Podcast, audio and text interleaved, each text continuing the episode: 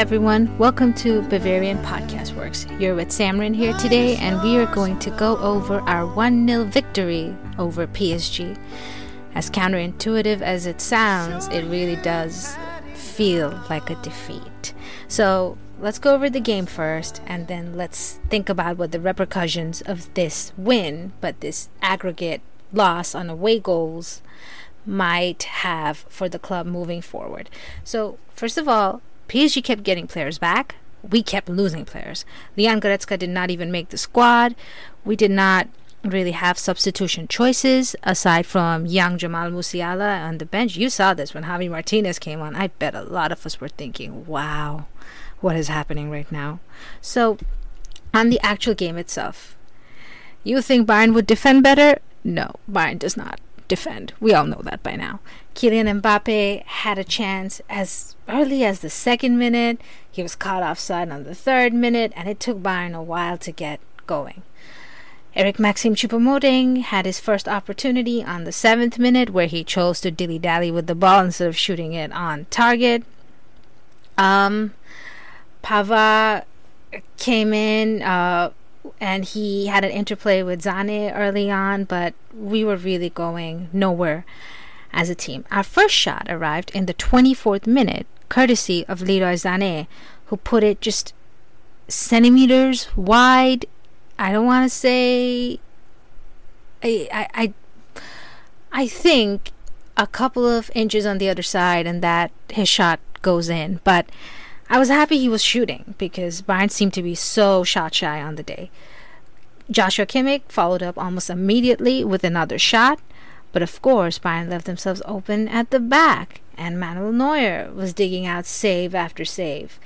So, as the game progressed, PSG looked like themselves. They played some eye catching stuff. Every chance that they got, they fell on the floor and they rolled around and around and around.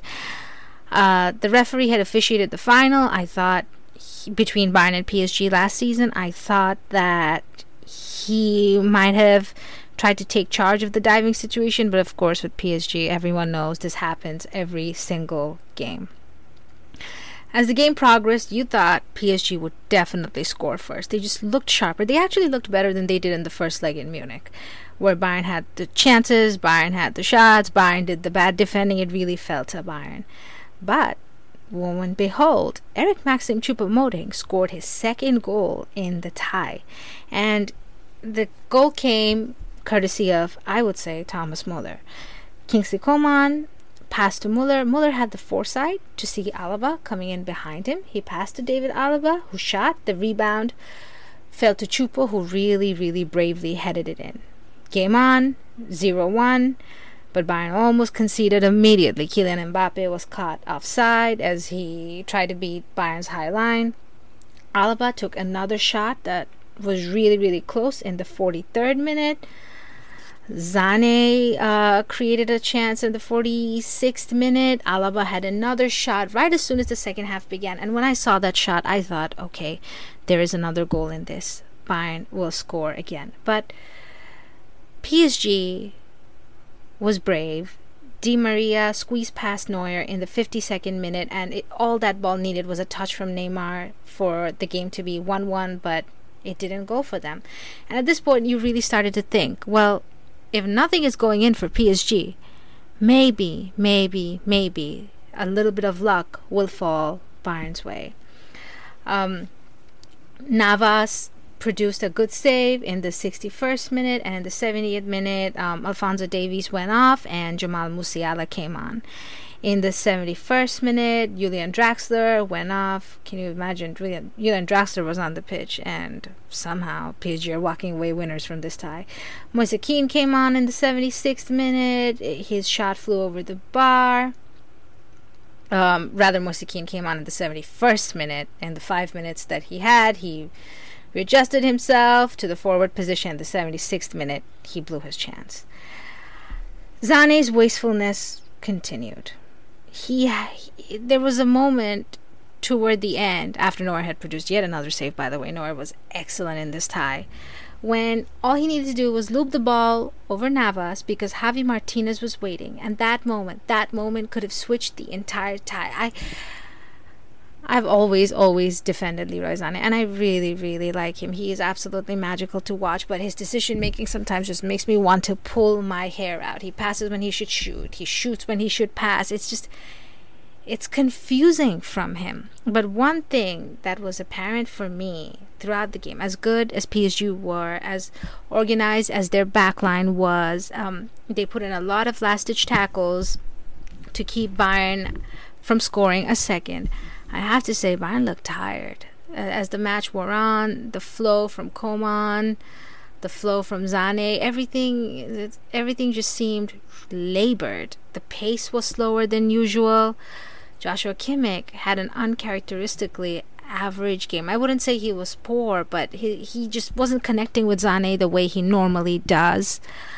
Uh, Alphonso Davies, I'd say, had a poor game. Um, he was consistently beaten by his man and he had a rough time having the type of impact that he had in the first leg. David Alaba, I thought, was very, very good in midfield. And um, Choupo-Moting, aside from the goal, I feel could have done more, but there's no point in blaming Choupo for this because I feel if you set up a chart where you where you label strikers according to their levels, I would think Lewandowski would be absolutely top drawer, top level, and Choupo would fall probably at least two, if not three levels below that. We don't really have a backup striker. We just have someone to take a couple of minutes off of Lewandowski. And no disrespect to Choupo because I thought he really did the best he could. I if someone had told me Choupo would score two goals in this tie out of Bayern's three, and that Sané wouldn't score. Um, well, Goretzka was out. Um, Coman wouldn't score. Muller would only score one. I would, I would have been very, very surprised. At the end, this game came about due to a sequence of events. Let's go back to before uh, the international break when Bayern handily beat VfB Stuttgart uh, 0 uh, 4 0. And in that game, they were just absolutely outstanding. Down to 10 men after Alphonso Davies was sent off very early on with the game at nil nil. Bayern somehow managed to just have fun and score four. And at that point, you're looking at Bayern, you're thinking this team is hitting top form at the exact right time. And then comes the international break. And then comes Joachim Löw. and he decides he wants consistency this time. So, in three games against what I would term as minnows, he fielded Sané and Gnabry and Goretzka and Kimmich. They almost all played the entire matches, and mind you, it didn't stop them from losing embarrassingly to North Macedonia. After all of that happens, a battered and bruised Bayern German contingent comes back to Hansi Flick. On top of that, Robert Lewandowski, in a very, very unlucky incident, ends up getting injured late on against Andorra in Poland's win over those minnows. And it, if things could not get any worse, Bayern had two big games back to back upon coming back. They had to play Leipzig and they had to play um, PSG. It is no surprise today that Kimmich did not have the greatest of games. He played the 90 minutes against um, Leipzig. He played. Uh, he played against Union Berlin. He started against Union Berlin on Saturday. He played the game against PSG last week, and of course, he played the entire contest against PSG today. It's it's really really the international break and the congested scheduling that is partially to blame for Bayern's downfall. Now you could you could say the same thing about any other team. That's what your argument might be, but other national coaches are not like Joachim Löw. That's why we got the performance we did from Luca Hernandez today admittedly, he did not play. Um, he did not play as much as the German contingent of Bayern did for Bayern throughout this season, but he was fresh and he was up for it. And in the second half, he really had a great battle against Neymar, keeping him out. So, you know, I players are human beings at the end of the day, and it is incredibly frustrating for me to sit here and just think about how the sequence of events came about, even before a ball was kicked in Munich. And let's not forget about the snow in Munich in April. Um, it just it felt it it felt like Bayern just did not have it in them to overcome yet another obstacle. They are mentality monsters. They showed that today. They were in the game till the final whistle. They were not eliminated till the final whistle. But fatigue was definitely a factor in Bayern uh, losing the tie against a fresher, today admittedly sharper PSG. Um, a couple of other things. Another big letdown for Bayern over two legs was Sané's decision making. Coman was slightly better, not much better, but their decision making really, really cost them. Bayern's poor corners was another factor. They had so many in the first leg. They had quite a few today in um, seeing them eliminated at the quarterfinal stage. And unfortunately, as much as I hate to say this, because this has happened against Real Madrid before, um, losing the first leg really ended this for us. Um, you just you don't concede three away goals at home. You're, you're champions of Germany, you're champions of Europe, you're champions of the world. How are you conceding three goals at home, no matter how strong the opposition is, no matter what your playing philosophy is? You just don't concede three goals at home. That that should not happen. Um, a poor game from Neuer, a poor game from the defense in the first leg really, really left Bayern in a deep hole, especially in the midst of an injury crisis. This is not the first time this has happened to a Bayern team. This is not the last time it will happen to a Bayern team. But there were so many off the field matters that affected what happened on the pitch over two legs in this tie. Based on today's result and considering that luck did help out Bayern in this one. I mean, the officiating was awful. Oh my god! Every time I heard the whistle blow, I just thought to myself, "Great, you're gonna fall for another dive, ref. Great." But a lot of luck did go in Bayern's favor today.